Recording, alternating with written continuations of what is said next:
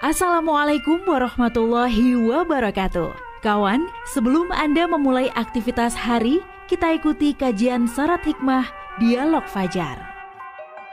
Assalamualaikum warahmatullahi wabarakatuh. Alhamdulillah kawan ketemu lagi pagi hari ini saya Fitriana Ayu yang bersama Anda di program Dialog Fajar. Melanjutkan obrolan kita pagi hari kemarin kawan ya, yang sedang viral beberapa waktu terakhir itu di media sosial kita ya. Ada istilah kata pelan-pelan Pak Supir. Nah, kemarin juga diingatkan oleh Ustadz Toha dalam keadaan apa pun kita harus mawas diri. Nah, pagi hari ini kita akan lanjutkan kembali masih bersama Ustadz Muhammad Toha Mahsun dari Pesantren Al-Quran Nurul Falah Surabaya. Assalamualaikum Ustadz Toha. Waalaikumsalam warahmatullahi wabarakatuh Mbak Ayu. Alhamdulillah, sehat ya Ustadz ya? Alhamdulillah, hebring Mbak Ayu. Masya Allah, apa itu Ustadz hebring? Iya.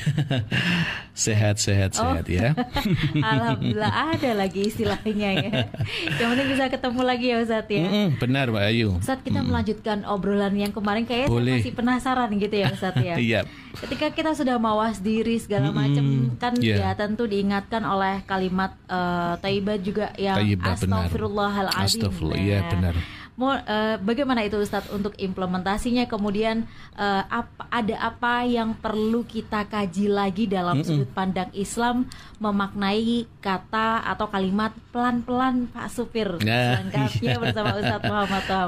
Baik, alhamdulillah rabbil alamin. Wassalatu wassalamu ala asrafil anbiya'i wal mursalin. Sayyidina wa maulana Muhammadin wa ala alihi wa ashabi ajma'in ma ba'du. Kawan, Alhamdulillah kita masih diberikan kesehatan oleh Allah Subhanahu wa taala. Tentunya kami juga berdoa kepada Anda semuanya kepada minta kepada Allah Subhanahu wa taala semoga Anda pecinta program Dialog Fajar yang berada di rumah di perjalanan semoga Allah memberikan keberkahan dalam usianya. Amin ya rabbal alamin. Kawan tentunya harus hati-hati ya Pak Sopir. Iya. Pelan-pelan Pak Sopir ya. Ini unik sekali ya, unik sekali yang sudah kita beberapa kemarin kita sudah diskusikan. Setidaknya juga kita ambil hikmah ya. Tugas kita itu apa yang ada di kanan kiri kita harus kita ambil hikmah gitu saja ya. Ya kita pikir apa sih yang bisa kita ambil hikmah.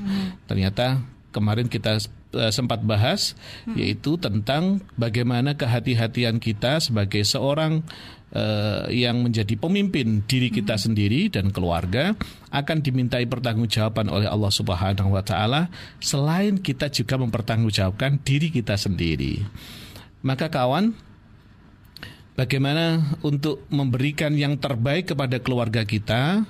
Kita kemarin sudah diskusi dengan Mbak Ayu dengan cara memberikan ilmu-ilmu agama. Ya, kita contohkan kemarin dengan kita menyimak program dialog fajarnya Surah Surabaya. Ya, kita dapat pahala.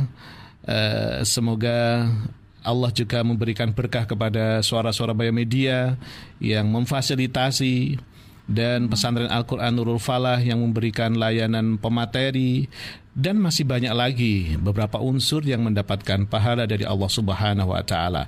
Dari belajar ilmunya Allah merupakan salah satu wujud kita implementasi kita dalam kita berhati-hati sebagai khalifah fil ar sebagai sopir sebagai pribadi-pribadi masing-masing. Tentunya kita selain berhati-hati juga akan mengajarkan apa kepada anak-anak kita kepada keluarga kita. Ya kita memberikan perintah ya. Jangan sampai perintah saja tentunya, tapi juga tuntunan. Karena kita paham semuanya bagaimana di era digital ini yang luar biasa. Anak-anaknya diminta untuk sholat, ayahnya pegang HP. Ya janganlah ya. Anaknya suruh berangkat ke masjid, Uh, kalau dulu dulu itu ayahnya masih lihat TV, tapi sekarang sudah sudah beralih ya rupanya Uh, pengalaman-pengalaman dari masyarakat sekarang sudah beralih ke digital, mungkin nonton HP. Ya kadang-kadang anak-anak kita juga lebih pandai. Nah, ayah lihat HP, saya disuruh sholat. Kritis ya ya. kritis ini bagian tamparan dari Allah Subhanahu wa taala yang lewat anak kita ya.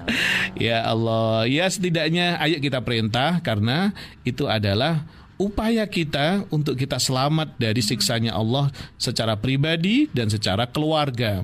Larangan-larangan Allah ayo kita backup bersama. Nah, boleh lihat HP, tapi tolong yang ini ini ini jangan dilihat. Hmm. Tolong nak, yang seperti ini jangan. Biar tidak penasaran ditunjukkan. Nah kata-kata ini nggak bagus ya kata-kata ini mengandung pembencian kepada sesama nggak boleh Nah, suatu misal begitu, kisah kita kasih pengertian. Saya pun juga seorang ayah. Saya juga mendidik dengan sekuat tenaga saya, tentunya juga berharap atas backupan dari Allah Subhanahu wa taala. Didiklah mereka kawan dengan adab-adab Islam.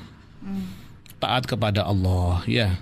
Bagaimana Sayyidina Umar itu berkata kepada Nabi Muhammad, "Wahai Nabi, kalau saya itu menjaga diri saya itu mungkin bisa. Kami menjaga diri saya supaya melakukan hal yang baik dan meninggalkan hal yang buruk, saya bisa. Bagaimana dengan keturunan saya? Bagaimana dengan keluarga saya? Nah, maka Nabi menjawab dari yang disampaikan oleh Sayyidina Umar tadi. Apa kata Nabi? Tanhaunahum amma nahakum nanhakumullahu wa ta'murunahum bima amarallah. Artinya apa kawan? Mencegah mereka dari apa yang Allah larang atas uh, kalian dan memerintahkan mereka untuk melakukan apa yang Allah perintahkan. Artinya berarti caranya biar mereka sama-sama masuk surga bersama kita dengan Pak sopirnya ini, hmm. berarti cegahlah mereka untuk atau laranglah apa yang Allah larang dan perintahkan mereka apa yang Allah perintahkan. Ya berarti kalau dilarang zina hmm. karena Allah melarang zina. Kita larang maksiat, minum-minuman keras karena Allah melarang hal tersebut. Kita larang anak kita berbohong karena Allah melarang berbohong. Allah memerintahkan jujur, lalu kita perintahkan kepada anak-anak kita dan kita beri contoh tentunya kejujuran. Dan juga kita perintahkan kepada mereka mereka semuanya apa yang Allah perintahkan. Ayo nak, kita berangkat sekolah dengan segera, jangan sampai kita terlambat. Karena Allah akan memberikan apresiasi, Allah menyuruh kita sebagai khalifah fil ar ini untuk menuntut ilmu. Berarti kita perintahkan. Nah, ayo nak belajar Al-Qur'an karena Allah memerintahkan hal tersebut. Ibnu Abbas mengatakan faqihuhum wa adibuhum. Pahamkanlah mereka terhadap ilmu agama dan ajarkanlah. Banyak sekarang di media sosial Mbak Ayu kalau pemahamannya sudah mulai ke media digital ya, ke medsos itu adab itu lebih unggul daripada ilmu. Katanya hmm, begitu iya. ya. Ilmunya sundul langit tapi kalau nggak punya adab ya biadab ya. Iya betul, tapi kalau ilmunya biasa-biasa saja tapi adabnya hmm. alhamdulillah lembah ya. Hmm. cukup sopan cukup santun. Ajarkan kepada hal itu kepada mereka. Dengan cara apa? Dengan cara kita memberikan contoh. Hmm. kita tidak ya arogan ya bahasanya ya arogan saya itu pernah memberi punya pengalaman mbak Ayu hmm. kalau saya seorang karena saya kan driver ya Yeah. Driver ketika dengan keluarga ke mana-mana kan saya iya. driver. Yeah. Kepala keluarga. Kepala keluarga ini ya. yeah, Kepala yeah. keluarga ya hmm. seorang sopir hmm. pribadinya dari anak-anak hmm. dan sopir memang benar-benar sopir dari kendaraan yang saya gunakan. yeah ketika saya itu meluapkan amarah mohon maaf mungkin uh, pas santai-santai ngobrol tiba-tiba ada kendaraan yang nyalip dengan uh, persis di depan kita kita marah. Kita marah kadang-kadang mengeluarkan kalimat-kalimat cacian. Dan itu diingatkan langsung sama istri saya ya anak-anak mendengar lo ya anak-anak nanti merekam lo ya Oh ya astagfirullahaladzim. Itu nanti apa yang kita lakukan, adab yang kita lakukan otomatis kita juga akan mendapatkan fotokopian kita, iya. yaitu anak-anak kita. Akan dicontoh. Akan dicontoh itu, mm -hmm. akan dicontoh. Maka Kata Ibnu Abbas, benar, pahamkanlah mereka terhadap ilmu agama dan ajarkanlah adab kepada mereka. Kalau sekarang uh, kurikulumnya ada sopan santun itu di kurikulum juga ada ya. Sudah diajarkan banyak sekarang alhamdulillah. Budi pekerti sudah banyak diajarkan. Di pesantren di ada di taman-taman pendidikan Al-Qur'an diajarkan. Tapi jangan pasrah kepada lembaga-lembaga saja kita juga harus berperan aktif untuk kepada putra-putri kita. Hmm. tanggung jawab siapa Pak Sopir? Yaitu ayah sebagai seorang penanggung jawab inti di keluarga di dunia dan di akhirat kita hmm. maka kawan Kesimpulannya apa? Kok sampai pelan-pelan hati-hati Pak Sopir ya, pelan-pelan Pak Sopir ya. Hmm. Wasilah terpenting dalam menjaga anak dan keluarga dari godaan setan. setan. Dimasukkan di nerakanya Allah Subhanahu wa taala. Adalah dengan mengajarkan nilai-nilai agama, akidah, fikih, akhlak, yang mulia, dan masih banyak lagi. Mendidiklah kawan, putra-putri kita dengan sekuat tenaga kita. Dengan sekuat tenaga kita. Dari apa? Dari benteng kekebalan godaan apa pun. Godaan setan, godaan uh, zaman yang selalu berkembang seperti ini di era-era yang luar biasa seperti ini. Kalau benteng kita mereka sudah ketat dan kebal, insya Allah kawan. Dalam kondisi apa pun, mereka akan mantap agamanya, mantap akidahnya, mantap fikih, berakhlak mulia selalu dari apa didikan seorang tua, yaitu seorang ayah atau yang saya katakan di depan adalah Pak Sopir. Orang tua bertanggung jawab dan dimintai pertanggungjawaban atas semua hal ini kawan. Jangan pernah kawan mendoakan kepada anak-anak kita yang buruk. Naudzubillah. Senakal apa pun, hmm. karena kita sopir, nanti kalau sopir ini marah, bisa dibanting sopirnya. Bahaya. Akhirnya satu keluarga celaka. roboh semua, kecelaka semua, celaka semua. Kita doakan saja. Kita ilustrasikan saja di mobil itu sedang uh, rame lah anak-anak kita ya. Ada yang kecil, ada yang dewasa, ada yang paruh baya, ada yang setengah baya.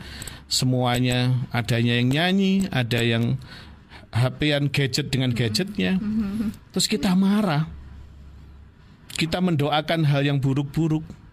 Apa yang terjadi kira-kira? Ya itu yang dikabulkan oleh Allah Subhanahu wa taala. Naudzubillah summa. Maka kawan, Jangan pernah mendoakan buruk kepada anak-anak kita, walaupun anak-anak kita uh, yang ekspektasinya atau kapasitas anak-anak kita, kemampuan anak-anak kita di luar harapan kita bersama. Jika teladan itu jadi orang tua, maka jangan menjadi bagian anak-anak untuk berbuat durhaka kepada orang tua. Kalau memang kita memberikan tuntunan yang baik, insya Allah anak-anak kita juga baik. Tapi kalau kita tidak memberikan tuntunan menjadi sopir yang baik, bagaimana anak-anak kita tidak durhaka kepada kita? Hmm. Naudzubillah, summa naudzubillah. Wallahu alam bisawab. Semoga bermanfaat. Di kesempatan yang lain kita sambung Mbak Ayu.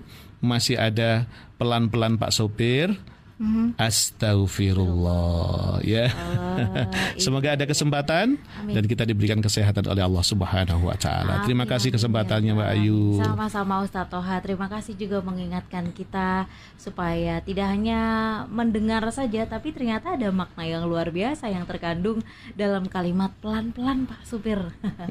Terima kasih Ustaz Toha. Sama-sama. Ya. Demikian ya. juga kawan dialog Fajar pagi hari ini saya Fitriana Ayu dan juga Ustadz Muhammad Toha Mahsun pamit. Wassalamualaikum warahmatullahi wabarakatuh. Waalaikumsalam warahmatullahi wabarakatuh. Program Dialog Fajar yang baru Anda simak kerjasama Suara Surabaya dan Pesantren Al-Quran Nurul Fala Surabaya, lembaga dakwah yang amanah, profesional, dan berbasis Al-Quran Pesantren Nurul Falah mencetak guru-guru Al-Quran dengan metode tilawati dan tafidz Al-Quran. Informasi dan pemberian donasi hubungi 031 828 1278 atau nurulfalah.org. Wassalamualaikum warahmatullahi wabarakatuh.